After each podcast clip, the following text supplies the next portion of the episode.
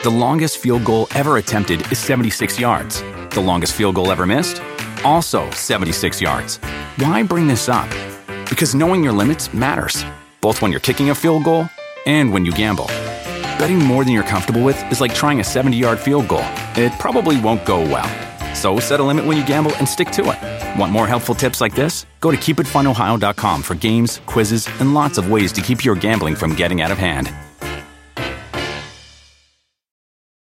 You want a beautiful lawn? Enter TruGreen, the easiest way to get a great lawn. Just water and mow, and they'll do the rest. Weed control, fertilization, aeration, and more. TruGreen is the official lawn care treatment provider of the PGA Tour, and they have a verified best price, which guarantees you the lowest price with no compromise on quality. You do you. Let TruGreen do your lawn care. Visit trugreen.com, T R U G R E E N.com to get the best lawn at the best price with the best people. Guaranteed.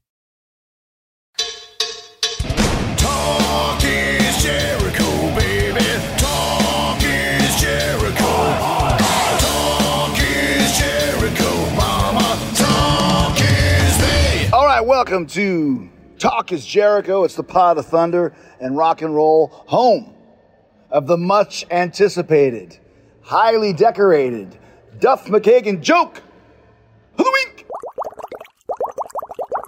Chris Jericho, Duff McKagan calling you. Listen, uh, I'm in Sacramento about to play the old uh, Aftershock Festival up here. We played the the desert trip, the power trip, Friday night uh, in uh, you know Palm Desert, whatever that is, Indio. Um, anyhow, you know I'm out here rocking around, hoping you're doing well and everybody out there's doing well. You know, uh, you know what you call the uh, uh, the hippie's wife? Mississippi. Mississippi. Hippie's wife. Thank you. Goodbye. That has to be one of the all time worst Duff jokes I've ever heard. But what's not the worst is Duff's new solo record, Lighthouse, which comes out October 20th. You can get it at duffonline.com, and hopefully we'll have Duff on to discuss. Uh, Duff's playing with Guns N' Roses right now, and of course, Fozzy getting ready to play on Chattanooga, October 19th. This Thursday, we start the Spotlight on America tour, and Spotlight, our new single, will be out on October 19th as well. So lots to celebrate there as we get ready to rock with you all again. All right, it's Friday the 13th, so how about some ghosts and haunting stories from an investigative team based in Wilmington, Delaware? They are the Phantom Detectives. I got founder and director Josh, investigator and tech manager Rick, and psychic medium Melissa. They've done some interesting and creepy investigations, have had all sorts of experiences from hearing voices to encountering apparitions and even having objects moved and even feeling physical effects on their own bodies. They've captured some amazing EVPs and video footage, which you can check out for yourself at phantomdetectives.org.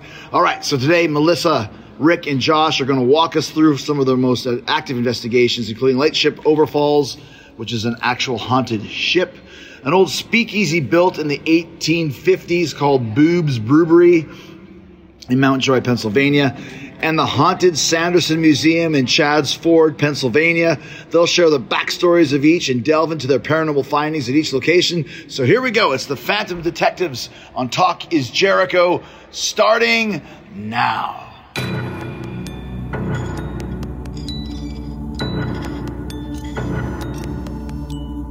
All right, so um, another crew of ghost hunters and paranormal researchers, the Phantom Detectives, are here today with us on Talk is Jericho. And before we even get started, I want to know how did you come up with such a cool name as the Phantom Detectives? And what exactly, I'm coming into this completely clean. Explain to us who the Phantom Detectives are and what exactly it is that you do. uh, Joshua here. I originally got my start in the supernatural watching Unsolved Mystery, the late great Robert Stack, and of course Leonard Nimoy in Search of, which like everybody that was watching things at that time. So of course I originally started listening a lot with Coast to Coast AM with Art Bell, which I'm sure you know everyone loves Art too, Chris. And uh, started in August of 2020, and called in uh, Rick Warner from UFO World. He brings in a lot of skill as a certified MUFON field investigator. And I brought in Melissa from the Holzer Files. Okay, the Holzer Files. That Holzer Files, of course, Dave Schrader, uh, a longtime collaborator here on Talk is Jericho. So, Melissa, how did you get involved with that? So, as a psychic medium, I've always had abilities ever since I was a very young child. So, as I've in my adult years, I embraced these abilities. And it kind of goes without saying that I was always fascinated with watching paranormal shows, various ones throughout the years. I watched uh, the Ghost Hunters uh, since the very beginning when they started and all the various ones. And what always fascinated me was the psychic mediums that were on the shows, going into these locations and seeing what they tune into and seeing if, if what they were picking up on is accurate according to the history and all the reported haunts of the locations. So I would find myself watching these shows and doing the same thing, seeing if what I'm tuning into was accurate as well. And what was funny was a lot of times me and the mediums would pick up on the exact same thing. Sometimes I would watch these shows and say, I'm picking up on a gentleman in this location. And then the medium on the show would say, I'm tuning into a man. There's a man here. He's very prominent. Uh, a lot of these mediums were the are the ones that we know of: Cindy Kaza, Chip Coffey.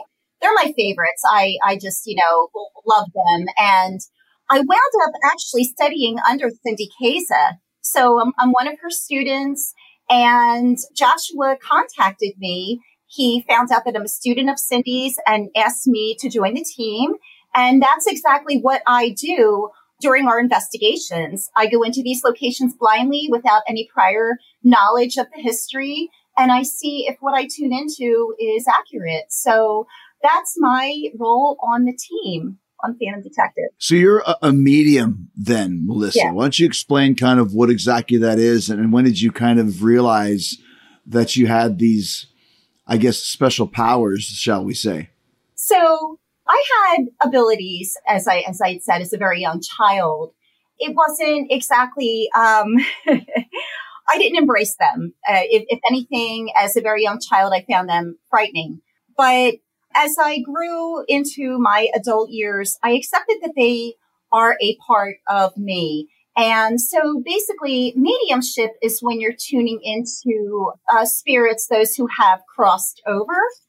Basically, what I did was I wanted to learn exactly what was going on. When I decided to embrace these abilities and get with mentors such as Cindy Kaza, you learn about the mechanics, you learn about how exactly you are receiving information. So the best way I can describe it is we have internal senses just as we have external senses. So you're working with these internal senses.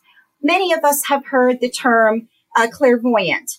Sometimes people use that term to describe those who are psychic, like it's a catch-all phrase. But clairvoyance is actually only one of our abilities, and it's our ability to see. There's also something called clairaudience, which is our ability to internally hear spirits, and um, clairsentience, which is it's your gut feeling. We always hear that phrase, trust your gut. So basically, you're using all of these internal senses in order to receive information from these spirits. So that's how I describe to people how this works. You know, that's what mediumship is. You're using all of those internal senses in order to receive information from spirits. You know, they'll show me what they look like. I can pick up on how a person passed away and any messages that they want to give me. And a lot of times the messages are in the evidence. So going into these locations, I use those um, senses, if you will, to see what spirits have to say. And again, to find out if it's accurate. The biggest thing I do is go in there blindly because if I know any history about the location, then that will, it's biased. It taints the investigation. So that's what I do. And that's probably the best way I could describe how this works, working as a psychic medium. So Rick, you're you're the lead investigator and you've got quite a varied experience too, not just with with the, the paranormal and ghosts and that sort of thing, but also a lot of UFO extraterrestrial uh, experience as well. Yeah, I'm also the executive director for ERC, which stands for Extraterrestrial Research Center. I'm also the director of investigations. And then I have the director of research that works with me as well. I came out of MUFON, which stands for Mutual UFO Network, as a trained certified field investigator and took a lot of extensive training, probably earned nine different certificates and types of astronomy and, and pretty much everything about different types of way to investigate cases and interview clients and things like that. So it's very, very educational. So, so I got my training there, but I've always enjoyed investigating. I just like, I just love to investigate. So anything paranormal, if it's extraterrestrial based or if it's, you know, going to a haunted location like a home or business, things like that, I really enjoy doing because it's an opportunity of me to not only investigate and I also like conducting interviews with clients as well. So what led you to be so interested in UFO activity? A lot of that came from when I was a kid, you know, I remember seeing an extraterrestrial vehicle, or at least that's what I believed that it was, because this didn't look like a man made object to me because the fact that it flew at an incredible speed. And I was in Southern California, and I remember I was by this one, what we call the freeway, a lot of people on the East Coast call highway. And my mom was with this friend of hers who was driving the car. And then all of a sudden, above the overpass, I see what looks like a kind of like a saucer shaped uh, vehicle that it just kind of like hovered. And then the thing just like in a blink of an eye, it just took off and it was gone during that time, I mean, as a child, I mean, it's hard to talk to anybody about anything like that without them feeling like maybe you lost your marbles. Mm-hmm. I mean, there was a time when people would talk about traveling to the moon. And if you did that, people would just like brand you as just being absolutely nuts.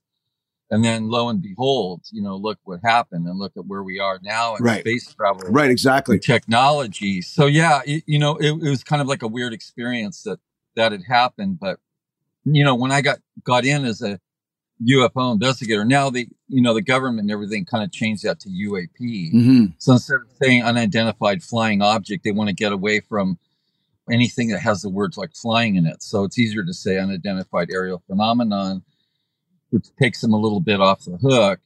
But about 80 to 85% of what's seen as anything extraterrestrial could be explained as a man-made object, a natural phenomenon, or something astronomical in nature, planet, a star, things like that. But when you leave the 15 to 20 percent, that is a lot of stuff that can't be explained. So if somebody has good video and photographic evidence and things like that, and it can't be explained as a weather phenomenon or a man-made object, you have definitely something compelling here. So you know, it's a little different when you're um, dealing with spirits coming into home, things like that. I remember the first time that I got invited to join Joshua, which was at the Betsy Ross house in, in uh, Philadelphia. I kept thinking like, well, you know what? It sounds like fun. You know, I'll try it and see how I like it. But I think because like a lot of stuff I've seen on TV, I'm thinking like, well, I hope something doesn't slap me on the back or try to push me down the stairs or do whatever. And I thought, you know, it sounded a little scary at first because I, you know, it was like the unexpected. I didn't really know what to expect. But the more I did it, the more comfortable I felt. And I realized, you know what, man? I mean, we're talking to dead people. I mean, spirits, yeah, but what we're reaching out to and what we're communicating with the spirit realm, things like that.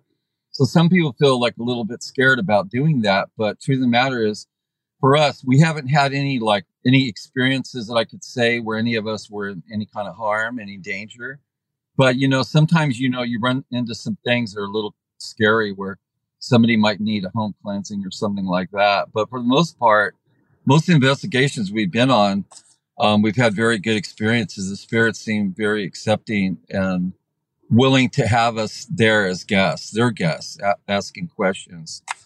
And we use a lot of extensive equipment, you know, to sure arrive at a intelligent conclusion about the case.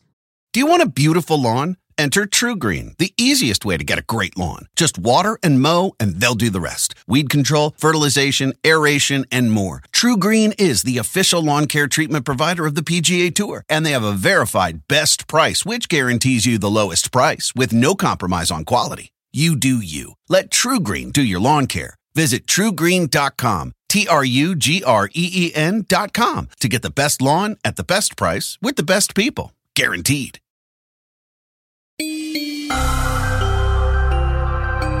Did you have a list of places that you guys wanted to visit, or did you? How do you decide where you're going to go to, to find some of these interesting stories that you've that you've discussed and found and explored? I think we mostly just explore places in our area. I guess this can go with any area. We look at where there are um, historical locations, a lot of um, museums, mansions. So we just basically reach out and contact them. And they've always been very welcoming as far as allowing us to come in there and investigate. Sometimes the way we give back is we will do a lecture at the local libraries in that area and talk about our findings and the people love it. But a lot of times it's just a matter of seeing, you know, what historic locations are in our area and reaching out to them. They very much welcome us coming in and seeing what we find. Uh, we've always had a very pleasant experience in those places because many of times it, it's just, it, it comes down to it was somebody's home. It's always a very welcoming vibe. So I will honestly say that the ones that were difficult, if you will, the ones that left us maybe with um, feeling uneasy are actually residential homes. They seem to be now not every single one, of course, but if we've ever had any kind of negative experience, it has been in a residential home uh, where the homeowners have really had some negative experiences that they, you know, have wanted us to come in and investigate. So it's just a matter of contacting, like I said, museums, mansions, that sort of thing in our area. And we've always had a lot of luck as far as uh, being allowed to investigate these places. And you know what? I wouldn't even call it like all luck because, you know, if I really think about like what, you know, makes us so successful as a team, um, there are paranormal investigators that come up empty handed. It comes, happens all the time. Sure. And the reason why we're so successful, a lot of it is our mindset. It's like how we come into an investigation. Well, first of all, even though several people may have bought that house, any spirits that are in there, we respect them as they're living there. They own the house. It's their place. We don't come in like being bossy. We don't try to challenge spirits in a way or use any threatening manner would be like, you better answer our question or else or talk to us. We don't do that, but rather what we do is come in with the attitude that it's your home. We're guests here, not them. We look at the spirit world that we're um, fortunate enough that they're allowing us to communicate with them, but we're also very polite. And when we do get answers from uh, the spirit realm, we always thank them for any answers that are given to us. If it's turning on a device or some type of other some other type of activity, we thank them very much. Thank you for um, allowing us to conduct this investigation and work with us and answer with us, and that really helps us a lot. You know, if you go in like nasty and bossy, just like when people are alive, you know, Sure. nobody's going to want to do anything with you. But if you're friendly and you're polite, people are more likely to want to work with you. Same thing dealing with spirits and stuff. Well, let- let's talk about some of your highlights that you that you guys have had. I want to hear about the lightship overfalls because it's not just a typical haunted house. It's actually activity on an actual ship. So, kind of go through that and tell us what happened there. The Lightship Overfalls is a very historical place. It was a part of the U.S. Coast Guard. It was built in 1938 up in Massachusetts and decommissioned in 72. What's really cool about this ship, you know, I think it was also, uh, it's actually been in Lewes for over 50 years down in Delaware. So I reached out to the Lightship Overfalls Foundation in August of 2022 to see if we would be able to do an investigation there because only one paranormal team did a investigation there back in 2011 2012 That team unfortunately didn't pick up a lot of evidence, but I said, you know what? Why don't we try to bring there and see if we can capture any kind of evidence at this lightship? So when we went ahead and we rescheduled and we, uh, I did a lecture in October 2022 in front of a whole entire board. And then after we booked the investigation, November of 2022, the place was very, very active uh, from the minute that we entered it. Um, we actually were featured in the local news down in Lewes, Delaware for the Cape Gazette. So what was amazing was the minute that we walked in that lightship, we definitely felt it was right on the water, and water is a perfect conduit for paranormal activity. So what we did was we set up our equipment in different areas, and then we started doing the investigation. And one of the highlights that I remember, we were doing an EVP session in the crew's quarters, which is the left side of the ship.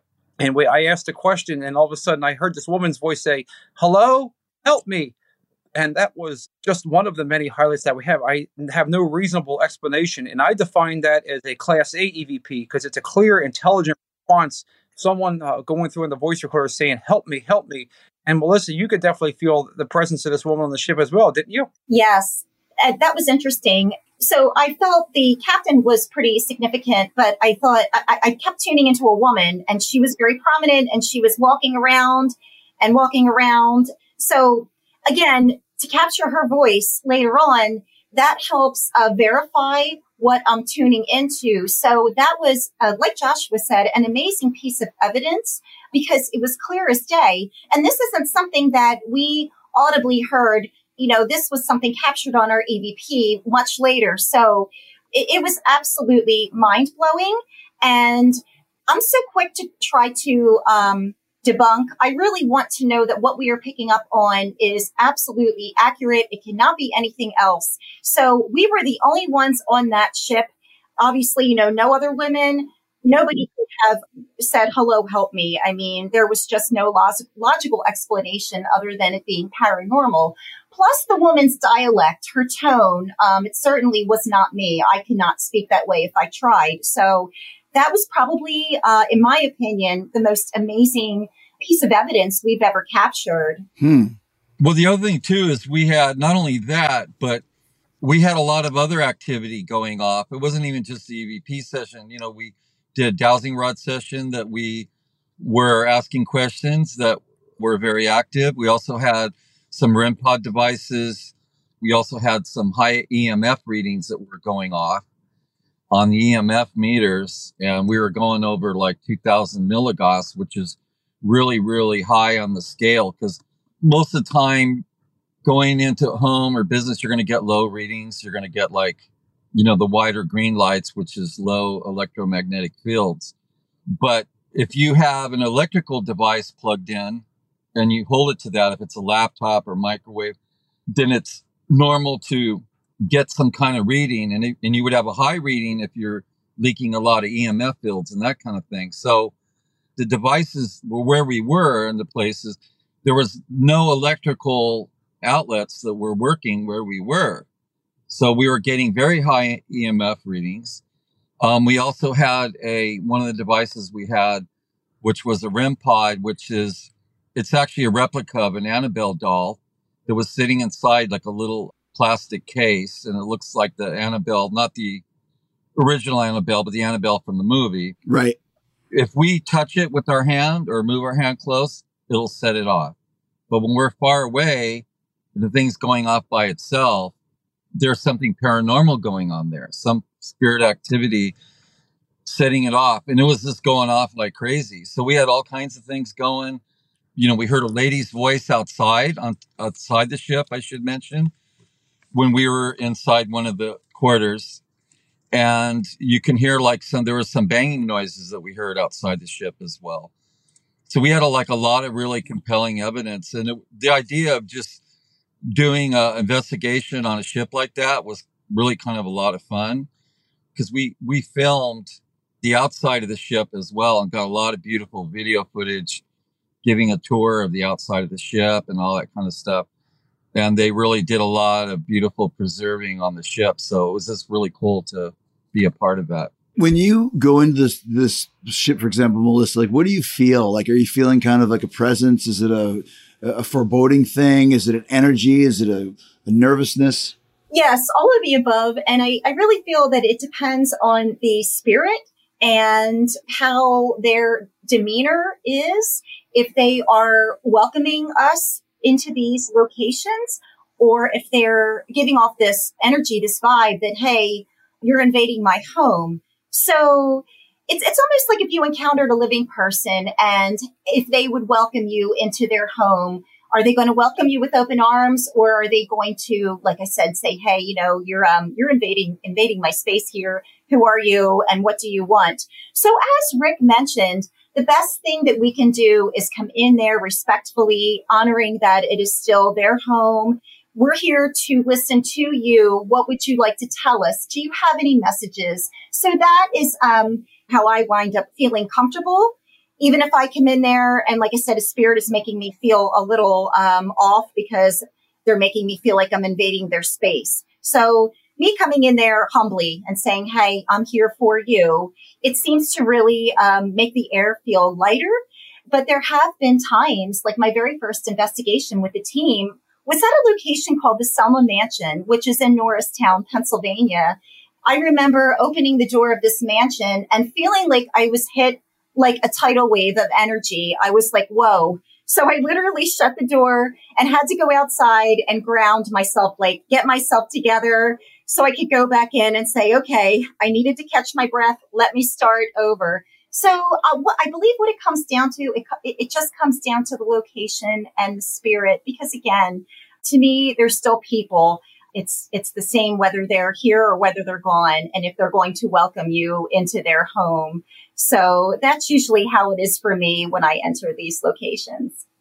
Do you want a beautiful lawn? Enter TruGreen, the easiest way to get a great lawn. Just water and mow, and they'll do the rest. Weed control, fertilization, aeration, and more. TruGreen is the official lawn care treatment provider of the PGA Tour, and they have a verified best price, which guarantees you the lowest price with no compromise on quality. You do you. Let TruGreen do your lawn care. Visit trugreen.com, T R U G R E E N.com to get the best lawn at the best price with the best people. Guaranteed. Let's talk about uh, something else that you wanted to discuss about Bubes Brewery. Where is this at? Yes, this is in Mount Joy, Pennsylvania. Uh, Bube's Brewery is a really old speakeasy that dates back to the 1850s. It was built by a guy named Philip Frank, who was amazing. Was Melissa had no idea. Like, booked this investigation in May of 2022 through our friends through Jotnick's Paranormal. Melissa and Jerry Keller. Uh, so when we booked the investigation there, uh, Melissa was actually picking up on the, the founder. Like she was doing, she had no knowledge. She said, Frank, Frank, during the part of the investigation. And this old speaking actually is in Mount Joy, right on about an hour west of Philadelphia, right near the York County, Lancaster County border. And pretty amazing about this place is we actually captured a lot of evidence night that we were there. And the name of the guy actually, what happened was Alois Bube, actually, who was uh, German, actually bought the actual brewery from Philip Frank, and then of course he had it expanded, and then you know his daughters Anya actually, of course, were running it. So it's a pretty amazing place. It dates back to the 1850s, 1870s, and of course there was a fire there in 1893. You know, several people perished in that fire. When we did the investigation there, it was pretty. Started our investigation in the ballroom area and we were using a thermal camera. Hmm. And what was amazing was in the corner of this room was like point here, point here, and all of a sudden I aimed the thermal imaging camera, which picks up hot and cold signatures. And one of the pictures, we actually picked up a silhouette of three apparitions with tank tops. You remember? You remember that pretty well, Rick? Yeah, I do. As a matter of fact, as you're looking from left to right, there's two guys that are pretty prominent. And I remember when I got the thermal image from Joshua, I enhanced it a little bit not photoshopped it. That's different. When I say enhanced it, I increase the contrast and try to remove a little bit of noise to make it the image a little bit more sharp. Now it looked to me like the farthest image on the right, the third guy, is a little bit kind of cut off, but you could clearly see the first two guys from left to right. And I'm going to say they look like they would be guys to me anyway. It didn't look like they were females.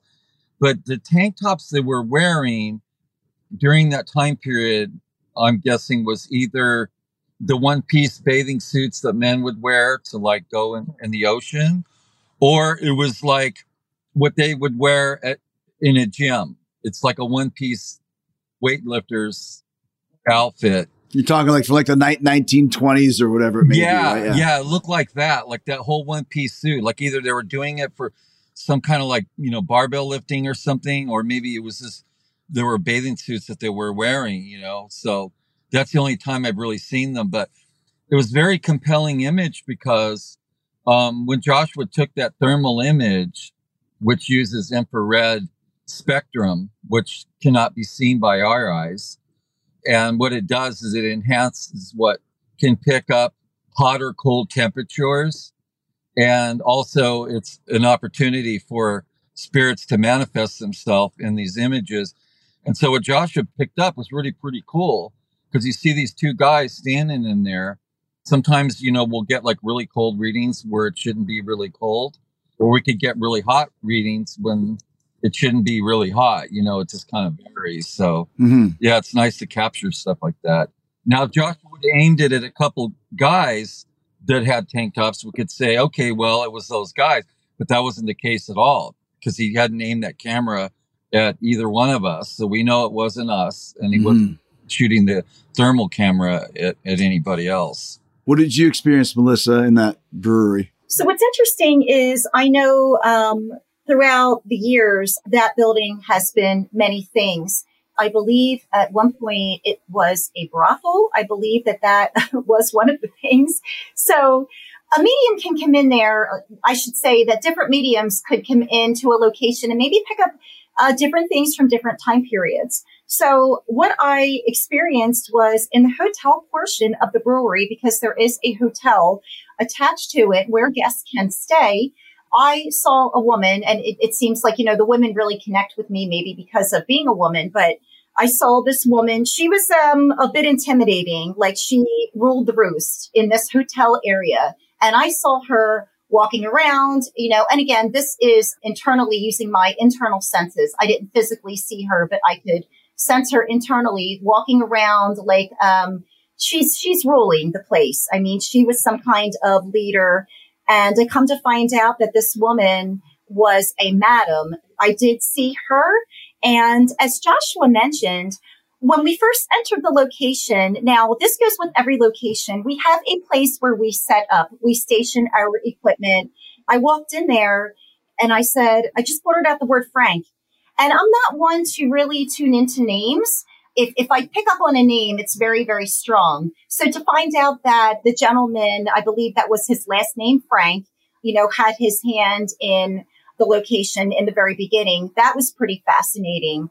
I also picked up on a tragedy and it was not the fire at the brewery, but I did pick up on a woman who unfortunately took her own life. So these are the different things that, you know, I may pick up when I go into these uh, locations. And what's interesting is the paranormal team that uh, usually gives tours there, as Joshua mentioned, Melissa and Jerry, that's their names. Melissa had said to me, uh, there was a tragedy here. What are you picking up on? So as I mentioned, it was not the fire. I said, there was a woman here who took her life. And she said, you're right. She says, that wasn't the tragedy that I was thinking of, but you did pick up on a second, second one. Again, each medium may come in there and tune into something differently, but that was my experience that evening. Hmm. It's, it's always fascinating. As Rick had mentioned, we always come home with something, some kind of piece of evidence, something significant about the place. I remember the catacombs, you, you guys, because I remember we went downstairs into the catacombs, which is very, very cool. Especially it looks really good on film. And with the colored LED lights we use, it was just very cool. But so you see these catacombs that it's like a cave that's like been carved out basically. And in the wall were these little cutouts, like little tiny shelves that they had these little candles that would put on. So it had that really like kind of creepy ambiance that was there. And they have like, I guess like parties and things like that, um, or wedding receptions and things in this area. Looks like, looks like a creepy basement. Yeah. yeah, the basement area, yeah, with the tables. And what's really cool is that we got a ton of paranormal activity there and a lot of devices. And I remember Joshua brought his tripwire which is think of like Christmas lights on a big long string, but instead of like little lights, there's these big old lights, right? Colored lights. Uh huh. And these things are huge. And so he had this big old trip wire that he extended out, and that thing was blinking off in different Wow. colors, going off like crazy. And we were also told that some of the spirits that were in there were tend to be kind of like mischievous and playing games and stuff like that. And I remember my brand new digital recorder with brand new batteries and everything. You know, the thing was freezing up. I was having problems. And I'm like, what's going on here? And it got to a point where I couldn't even turn it off. It was like frozen. I had to take the batteries out and put them back in. But I remember when I went upstairs, everything was working fine. And one of my devices that I couldn't find, I'm like, where the heck did I put it? And Melissa's always so good about helping me, you know, set up devices and different things because we got a lot of equipment.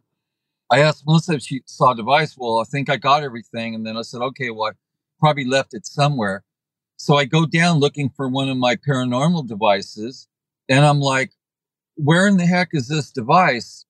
You know, and I'm talking to myself and all of a sudden the thing started going off by itself and it was sitting on top of a wooden barrel that I did not place it there. Melissa didn't place it there. And all of a sudden it appeared there. It's almost like it had taken that device and moved it over there. And now it's showing me, here's your device. Watch me blink it on and off. So that was like, whoa. And then I remember grabbing it, going upstairs and go, man, I go, that thing was telling me where it was. It was just nuts. I mean, we mm-hmm. got like activity in the ballroom, activity in the bar. It was just a really fun place to investigate. Do you want a beautiful lawn? Enter TruGreen, the easiest way to get a great lawn. Just water and mow, and they'll do the rest. Weed control, fertilization, aeration, and more. TruGreen is the official lawn care treatment provider of the PGA Tour, and they have a verified best price, which guarantees you the lowest price with no compromise on quality. You do you. Let TruGreen do your lawn care. Visit trugreen.com, T R U G R E E N.com to get the best lawn at the best price with the best people. Guaranteed. So, so what is it like a place like like this brewery? Why do you think there's so much activity there? Was there was there murders in the building? Was there is it built on an Indian graveyard? Like what what constitutes a venue like this to have so much activity? I do know what the history with it. it is actually the catacomb area actually is hooked to the Underground Railroad. Ah, So I do believe that there was a lot of slaves going in and out of the tunnels down there back in the 1860s. So a lot of that is still very much trapped there. And then, of course, it was uh, also uh, built on top of, uh, from what I hear, like an Indian, or right around an Indian graveyard or a burial mound or something like that. I have to double check the history with Melissa, but I do know there's a lot of Underground Railroad and the Indian burial mound there that has a lot of history to it. You know, on that end. Yes, I believe that if uh, a lot of emotion, you know, if there was a lot of heavy, heavy things, meaning um, significant, like a fire. Apparently, you know, there was a fire. You know, uh, just a lot of people in and out. The place was used for various various things, and the energy imprints that it, it leaves behind. So, I find that if there's a lot of emotional stuff that happened that were significant, heartbreaking, I mean, that seems to leave an imprint and that seems to be, in my opinion, why these locations are, are haunted because these spirits want to tell their stories.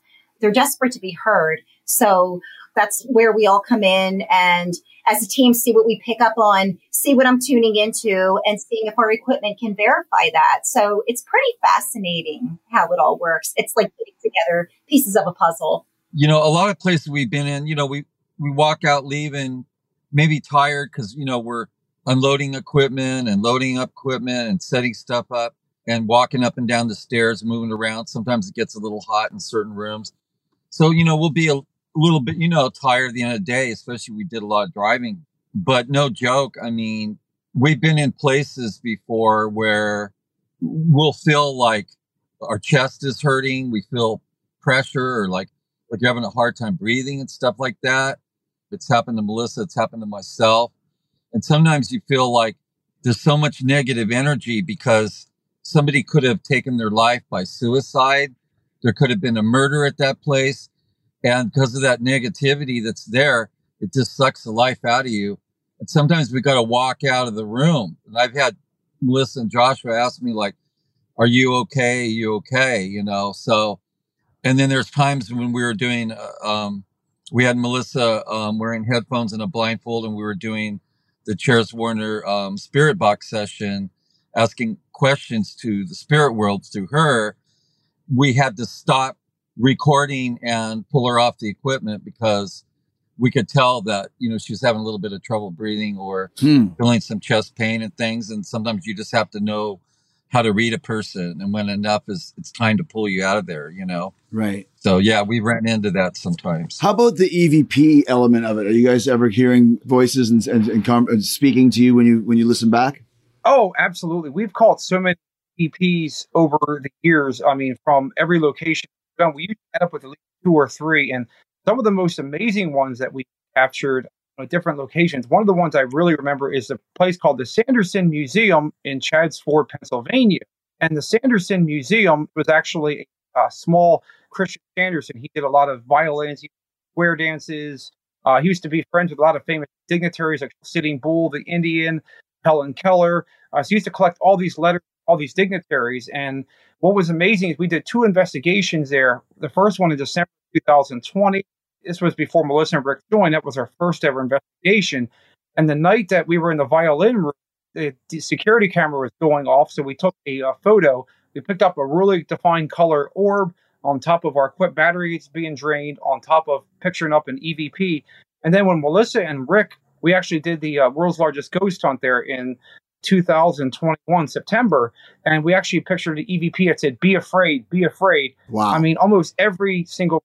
We've gotten so many um, EVPs. We got another one, another place in a, res- in a guy's apartment in Philadelphia that actually uh, said, uh, you know, right here, like a whisper.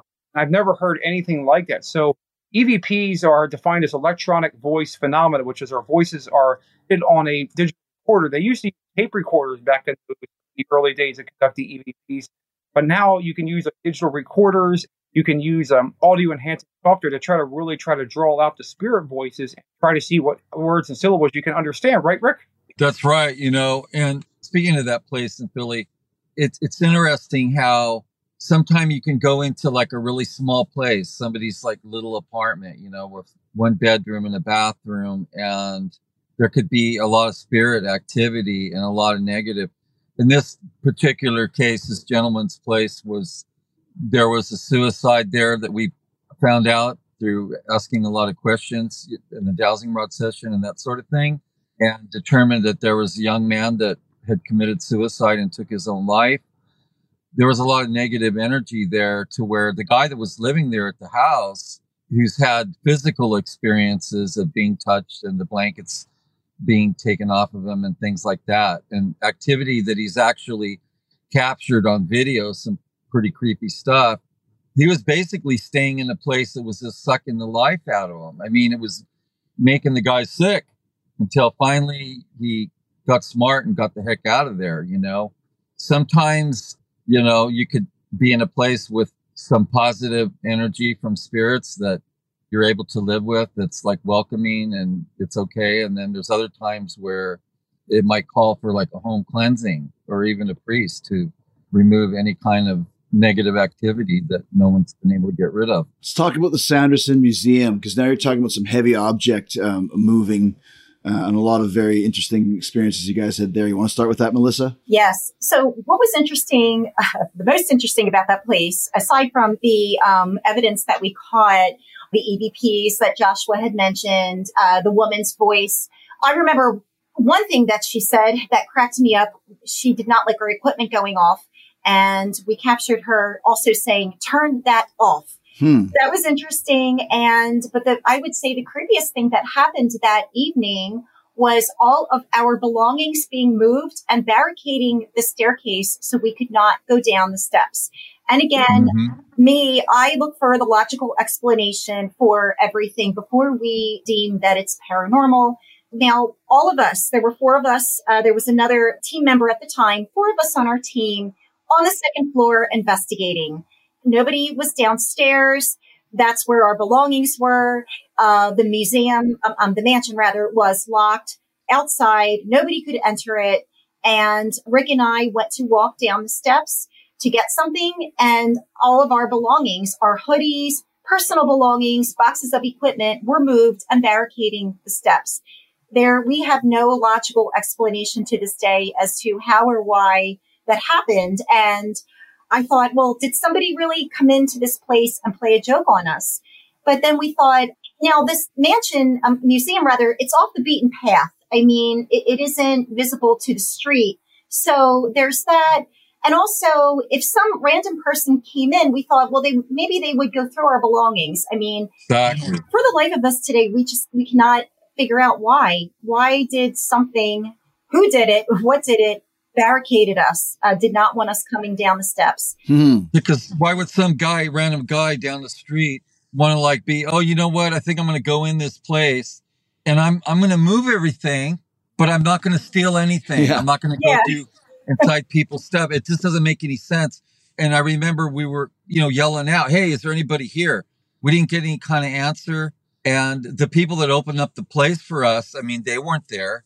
I mean, there wouldn't have been any reason for them to do that. And at first we were like asking around, like, hey, you know what? Did you guys go down? Maybe we missed something. Did you guys, did someone pull a prank or nothing? And they all said no. So, you know, and we knew it wasn't us.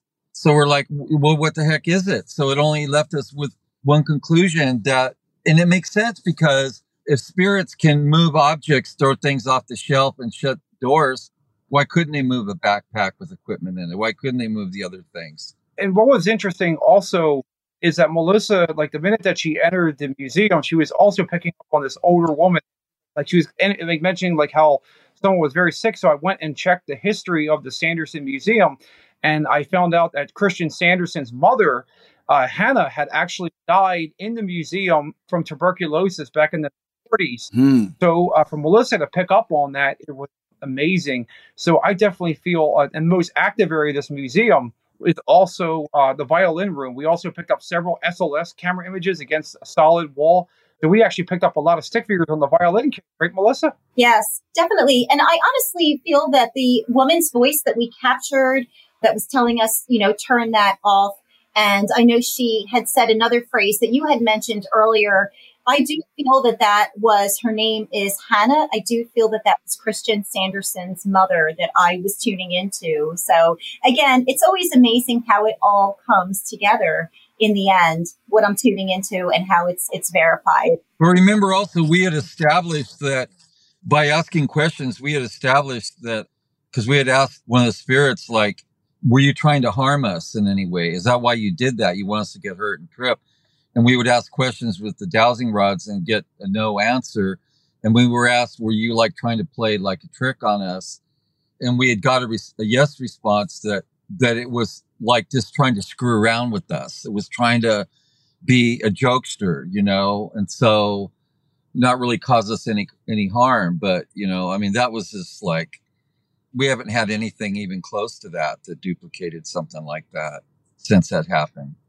The longest field goal ever attempted is 76 yards. The longest field goal ever missed? Also 76 yards. Why bring this up? Because knowing your limits matters, both when you're kicking a field goal and when you gamble. Betting more than you're comfortable with is like trying a 70 yard field goal. It probably won't go well. So set a limit when you gamble and stick to it. Want more helpful tips like this? Go to keepitfunohio.com for games, quizzes, and lots of ways to keep your gambling from getting out of hand.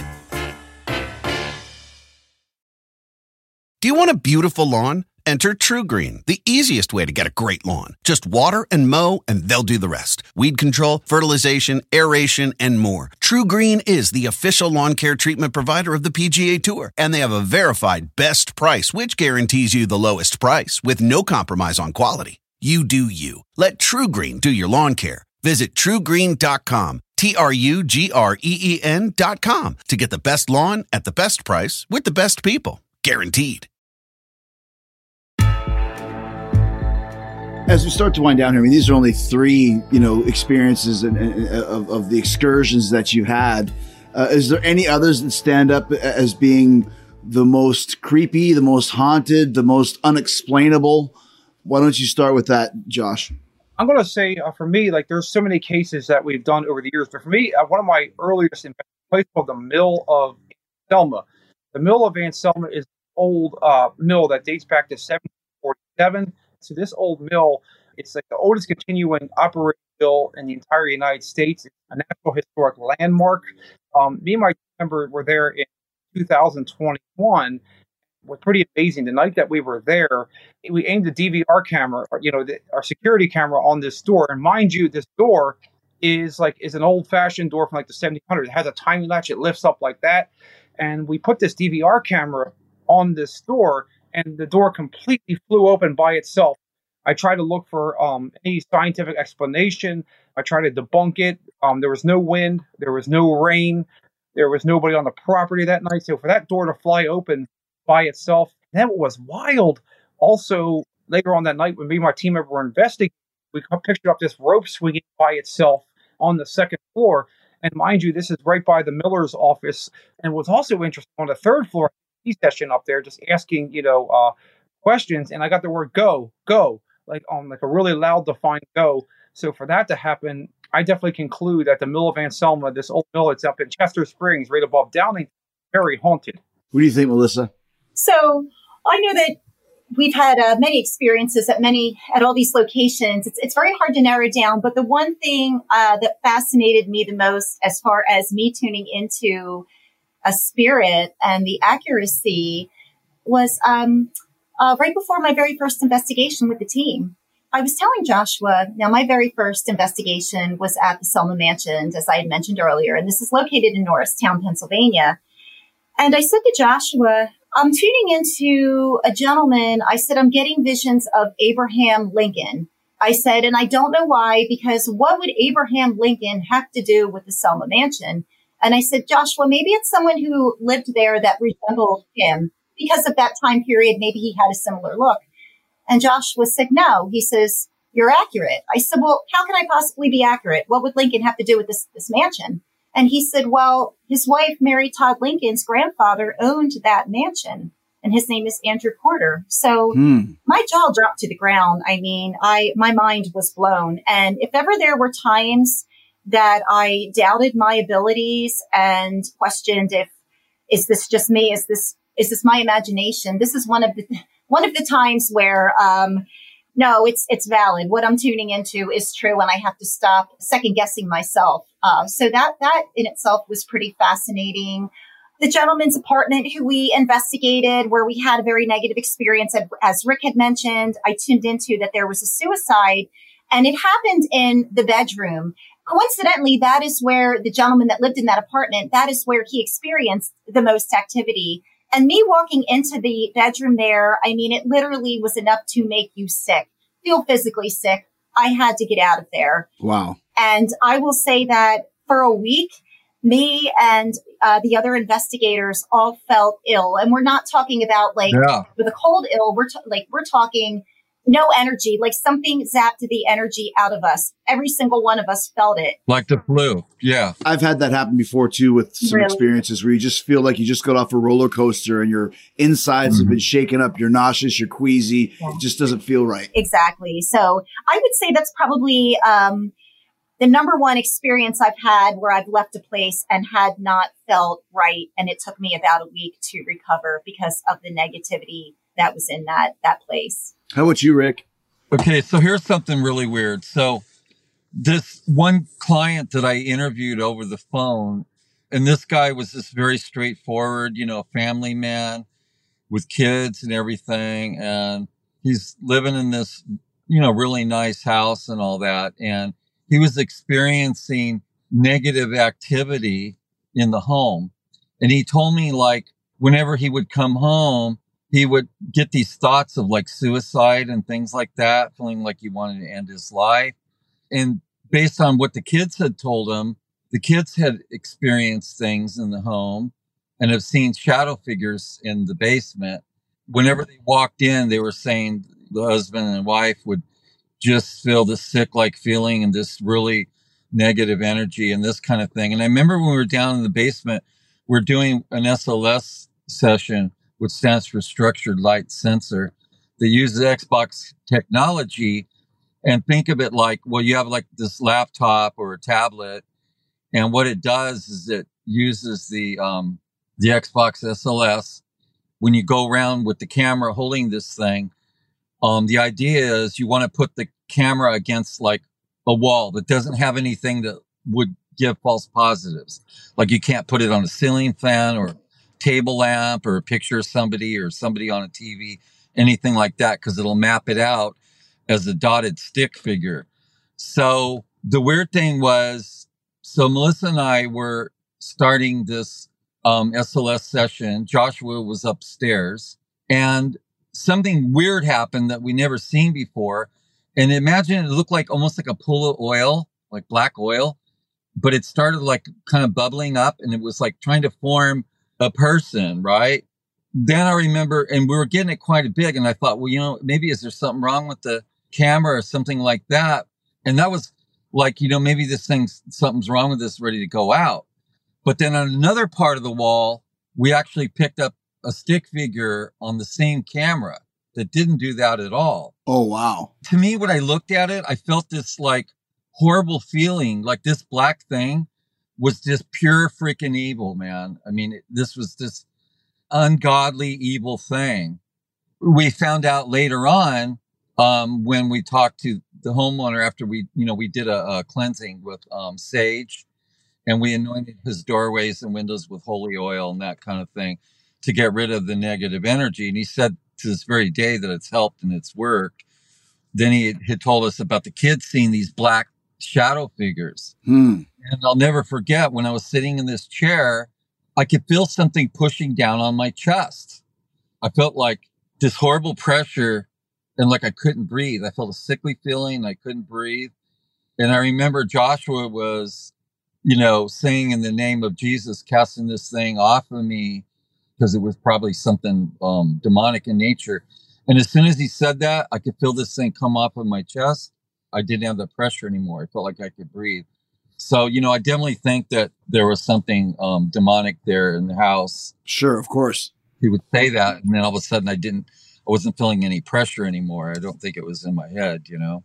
Obviously, there's a lot of interesting things going on here that you found. I'm sure there's a lot more that you can find. And I think it's great that you put this together and are doing this because, once again, there's a lot of unexplained things uh, in the world and in the other world for you guys to find. So I appreciate you guys being here today.